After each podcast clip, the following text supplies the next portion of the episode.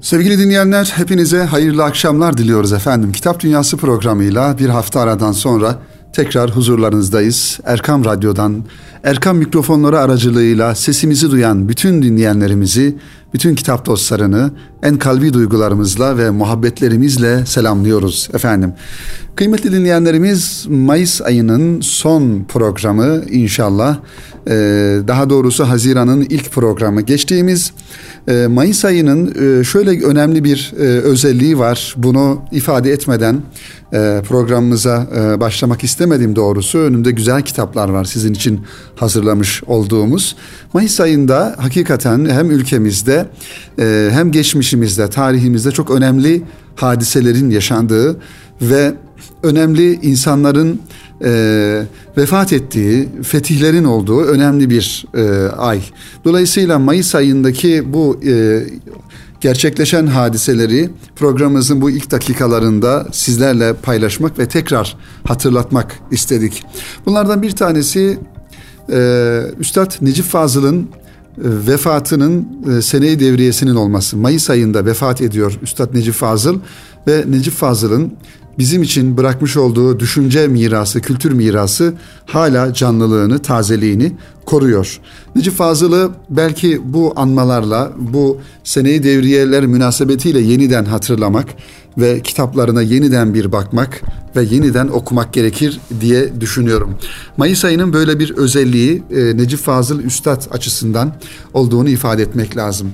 Öte yandan rahmetli Başbakan Adnan Menderes'in yine bir Mayıs ayında e, idam edilmesi hadisesi. Bu da Türkiye'mizin Cumhuriyet'in tarihinde aslında e, Türkiye'mizin tarihine kara bir leke olarak e, sürülmüş ve hala o e, acı hadiseyi, acı olayı hatırlayarak e, devam ediyoruz hayatımıza. Adnan Menderes'in tabii ki bir e, siyasetçi olması e, sebebiyle e, neden asıldığı, niçin asıldığı ya da kimlerin böyle bir karara vardığını burada uzun uzun tartışacak değiliz. Ancak gelinen noktada şöyle bir gerçek var ki e, bu ülkede devletini seven, milletini seven, milli duygularla ve milli duruşla e, siyaset yapmak isteyen e, insanların her zaman e, önünde büyük e, badireler, büyük engeller olduğu bir gerçeğini gerçeğini de ifade etmek lazım. İşte rahmetli Adnan Menderes'in e, 1961 e, yılında yapılan ihtilalle idama mahkum edilmesi ve yanındaki diğer insanların, bakanların Fatih Rüştü Zorlu, e, Hasan Polatkan gibi insanların da aynı şekilde idam edilmesi gerçekten bizim insanımızı hala yüreğini kanatan, hala derinden üzen bir hadise olarak tarihin sayfalarında yerini almış bulunuyor. E, bu vesileyle e, bunları da hatırlatmak ve hatırlamak istedik Kitap Dünyası programı vasıtasıyla rahmetli Adnan Menderes'i ve Recep Fazıl Üstad'ı Tabii e, bir farklı durumda yine geçtiğimiz günlerde yani Mayıs ayı içerisinde e, 2019 yılının Mayıs ayı olarak Üstad Kadir Mısıroğlu'nun vefatı da bu ayda gerçekleşmiş oldu. Herhalde bundan sonra e, ki yıllarda Mayıs ayında Kadir Mısıroğlu da bir şekilde anılacak, bir şekilde hatırlanacak ve e, Üstadı Necip Fazıl'la beraber e, anılmış olacak e, Kadir Mısıroğlu da. Ve bir tarihi hadise olarak da yine Mayıs ayında 29 Mayıs'ta gerçekleşen 1453 İstanbul'un fethi Sultan Fatih'in yani 2. Mehmet'in Bizans İmparatorluğu'nun sonunu getirecek olan fethi gerçekleştirmiş olması. Bu da bir millet olarak tarihi bir vakıa, tarihi bir gerçek ve tarihi bir iftihar vesilesi olarak İstanbul'un fethini de biz 29 Mayıs'ta her sene idrak etmiş oluyoruz ve geçmişimizi hatırlamış oluyoruz sevgili dinleyenler. Tabii özellikle tarihi hadiseleri değerlendirirken kıymetli dinleyenlerimiz bizim tarihimize ait yani geçmişimize gerek e, Osmanlı dönemine gerek gerekse daha e, ileriki tarihlerde İslam tarihine ait olan fetihler olsun, başarılar olsun bunları e, hatırlamak gerekir ve bunları anmak da gerekir. Ancak şunu da ifade etmek lazım ki hiçbir zaman bu ve benzeri başarıları kutsallaştırmamak gerekir. Zira eğer onlara bir kutsallaştırma ya da e, çok böyle e, hayatımızın bir gayesi haline getirme noktasından bakarsak o zaman kendi başarılarımızı ya da kendi yapmamız gereken e, gayretleri bir manada unutmuş olabiliriz. Halbuki e, başarılar o zaman yapılmış, e, ecdadımız yapmış ya da o başarıyı elde eden insanlar, büyükler, fatihler o başarıları elde etmişler. Bize düşense bizim zamanımızda o başarıları nasıl elde edebilirizin derdine düşmek. Yani günün fatihi nasıl olmak, e, efendim günün e, başarılı insanı ya da günün çağ açıp çağ kapayan, devleti e, en güzel şekilde idare eden, yöneten e, ya da herhangi bir konuda bir buluş yapan insanlar nasıl olunur? Onun derdine düşmek gerekir kıymetli dinleyenler. İşte Mayıs ayının sevgili dostlar böyle bir e, tarihi anlamda bizim açımızdan farklılığı var, bir güzelliği var. Bu konuları, bu hususları programımızın bu ilk dakikalarında sizlere hatırlatmak istedik. Efendim İstanbul Fethi demişken şöyle güzel bir kitapla başlayalım istiyorum. İstanbul'la alakalı Ömer Erdem'in Everest yayınlarından çıkan 109 sayfadan oluşan İstanbul'a ismini taşıyan bir şiir kitabından. Kısaca inşallah bahsedelim ve Ömer Erdem'in şiir dünyasından, şiire bakışından, edebiyat anlayışından da kısaca e, bahisle bu kitabı ilgili kardeşlerimizin şiiri seven, şiire merak duyan, şiir yazan, şiir okuyan kardeşlerimizin ve siz kıymetli kitap dostlarının dikkatine sunalım istiyorum. Ömer Erdem'in şiirleri sevgili dostlar her zaman ölçüsünü taşırmayan bir ironisi ve güzel tınısı olan şiirler. Everest yayınlarından çıkan son kitabı İstanbul'a da onun tanıdığımız üslubunu taşıyor.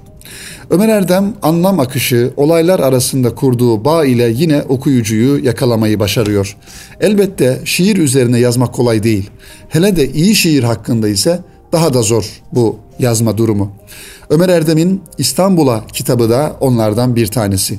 Şairin bu kitabında İstanbul'a bir ev nasıl sevilir, gül dikeni bir ülke başlıklarını taşıyan üç bölüm var. Evet, İstanbul'a bir ev nasıl sevilir, gül dikeni bir ülke gibi üç tane başlıktan oluşuyor elimizdeki bu kitap kıymetli dinleyenlerimiz. Galata Köprüsü'nde Aşk İstanbul'da mihraca erer. Yedi, yedi kule kapı İstanbul'a yakarış ve Kadıköy'ün bir son günleri kitabın ilk bölümündeki başlıklardan bazıları. Aslında en iyisi sözü şiire bırakmak ve ardından çağrıştırdığı kelimeleri dile getirmek. Ömer Erdem Galata Köprüsü'nde şiirinde şöyledir. Seninle bir İstanbul yakaladım birden Galata Köprüsü'nde.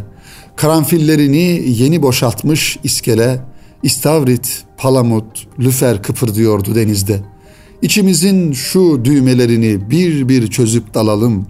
İnsanın da fetihleri var, şehirlere benzer. Belki biz yenildik hep geçmişe. İstanbul'a şöyle yakarır aynı zamanda Ömer Erdem. İstanbul, gel beni eteğinden atma. İstanbul, gel beni sensiz bırakma.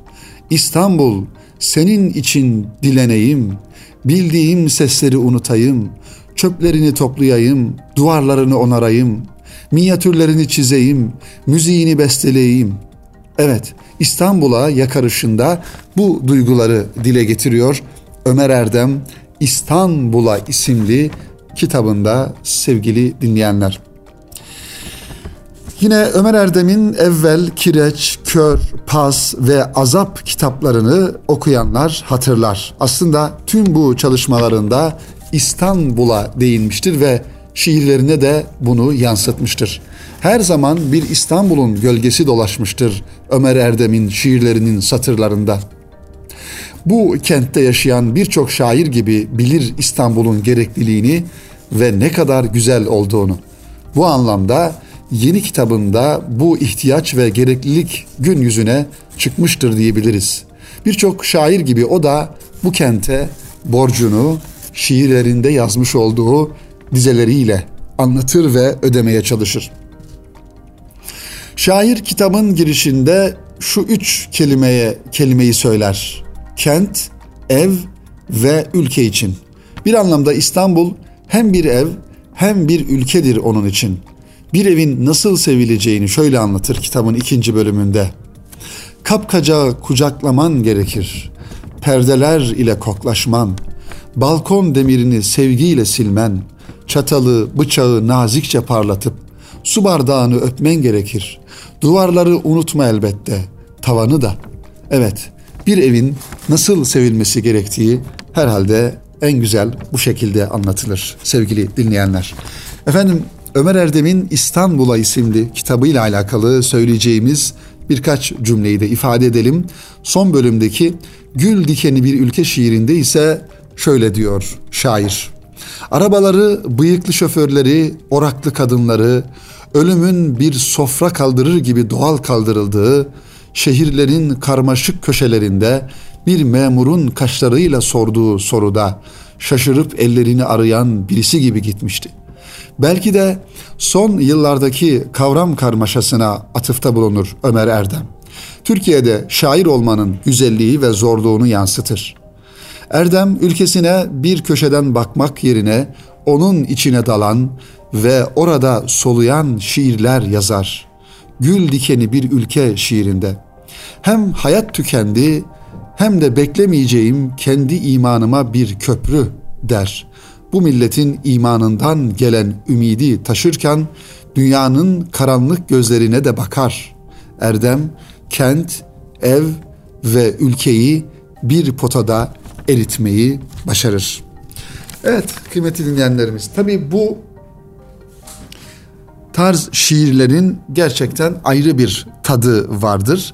Ee, özellikle serbest yazılan şiirler ya da serbest yazılıp da kendi içinde bir ahengi olan şiirlerin özellikle genç kardeşlerimize tavsiye ederiz ve şiir yazma noktasında kabiliyeti olan e, genç şairlerimizin mutlaka farklı insanların, farklı şairlerin e, şiirlerini okuyarak onlardan beslenmeleri gerektiğini de programımız vasıtasıyla ifade edelim. Tabii ki sevgili dinleyenler şiir dediğimizde aslında e, bir his dünyasından süzülen, bir duygu dünyamızdan süzülen e, ve o, o duyguların kelimelere e, bürünerek bir manada ete kemiğe bürünerek karşımızdaki muhatabımızın ruh dünyasında e, izler, etkiler bırakan cümleler olduğunu da unutmamak lazım. Elbette ki e, şiirin bir gayesi olması lazım.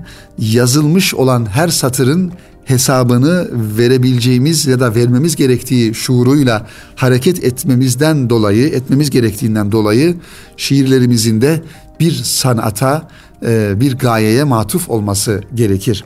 Bu manada e, programımızın ilk dakikalarında rahmetle yad ettiğimiz Üstad Necip Fazıl'ın şiirleri de takdire şayandır.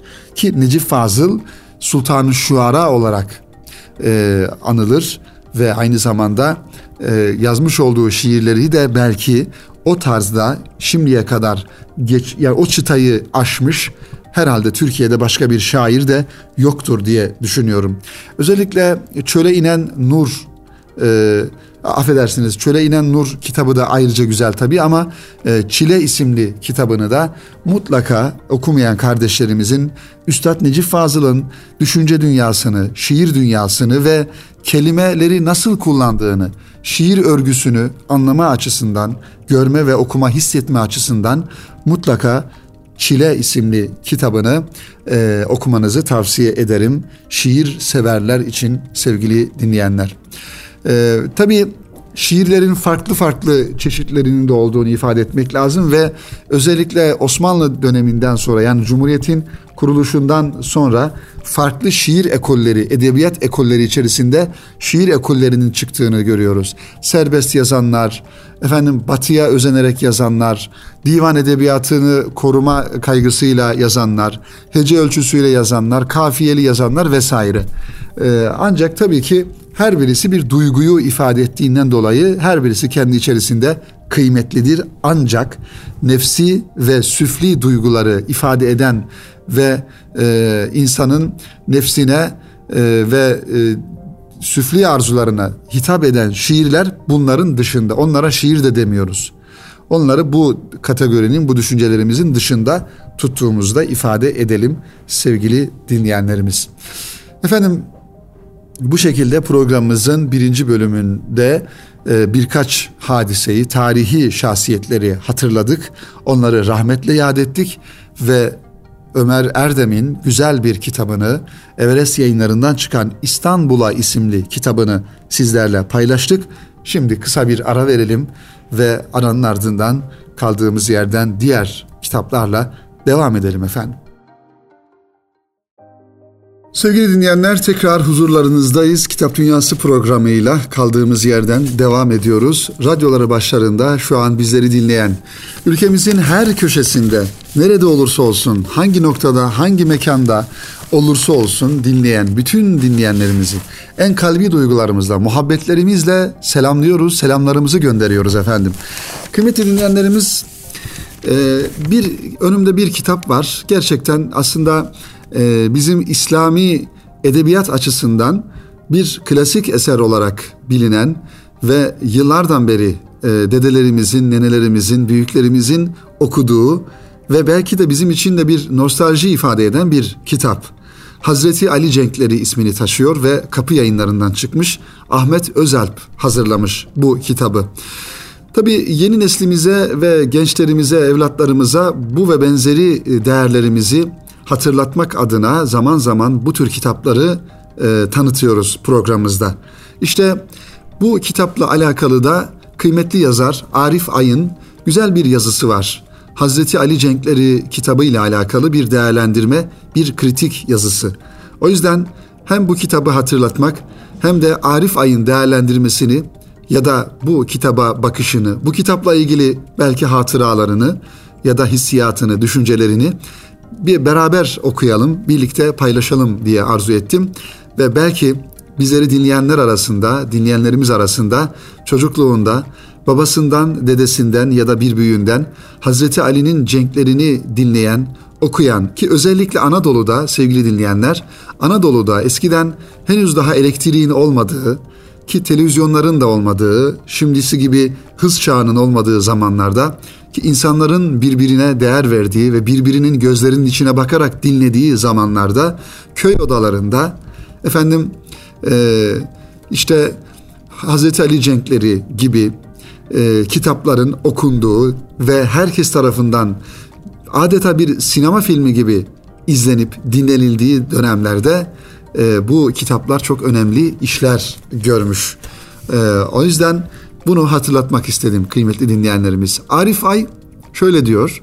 Çocukluğumuzda okuduğumuz ilk kitaplar türü ne olursa olsun belleğimizde öyle bir yer eder ki o kitapları ömür boyu unutmayız, unutamayız. Çünkü ilk okuma heyecanını o kitapla yaşarız. O kitabın anlattıkları bizim doğrudan elde ettiğimiz değerini kendimizin belirlediği bilgilerdir, şiirlerdir, hikayelerdir ve masallardır. Çocukluğumun ilk yılları köyde geçti diyor Arif Ay.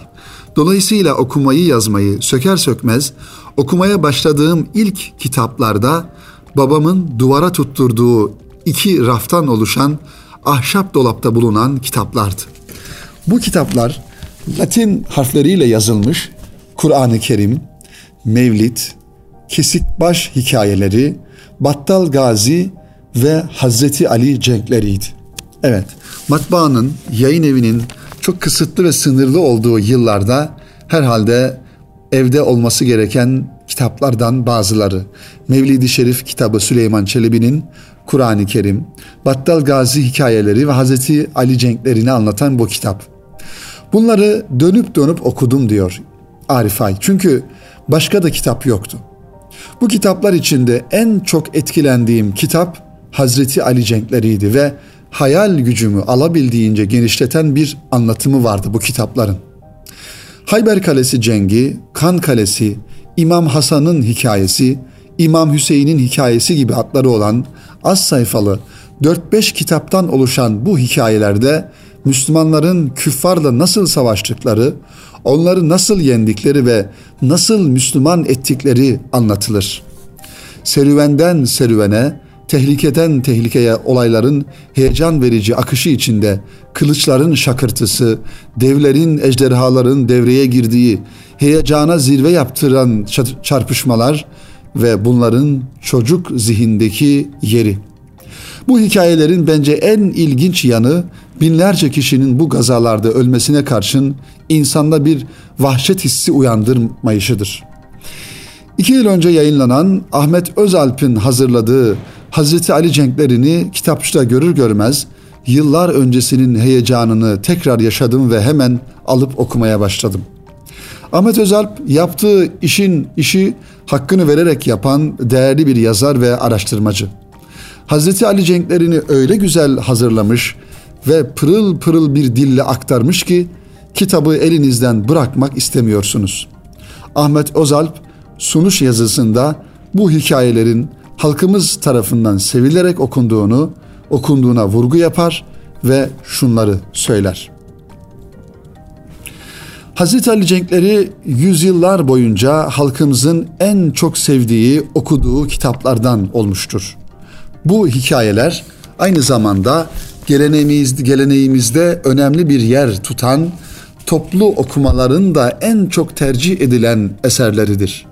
Kahvelerde, köy odalarında bir kişinin okuduğu, diğerlerinin dinlediği bu eserler halk için hem eğlence hem de bir tür eğitim kaynağı olarak işlev görmüştür.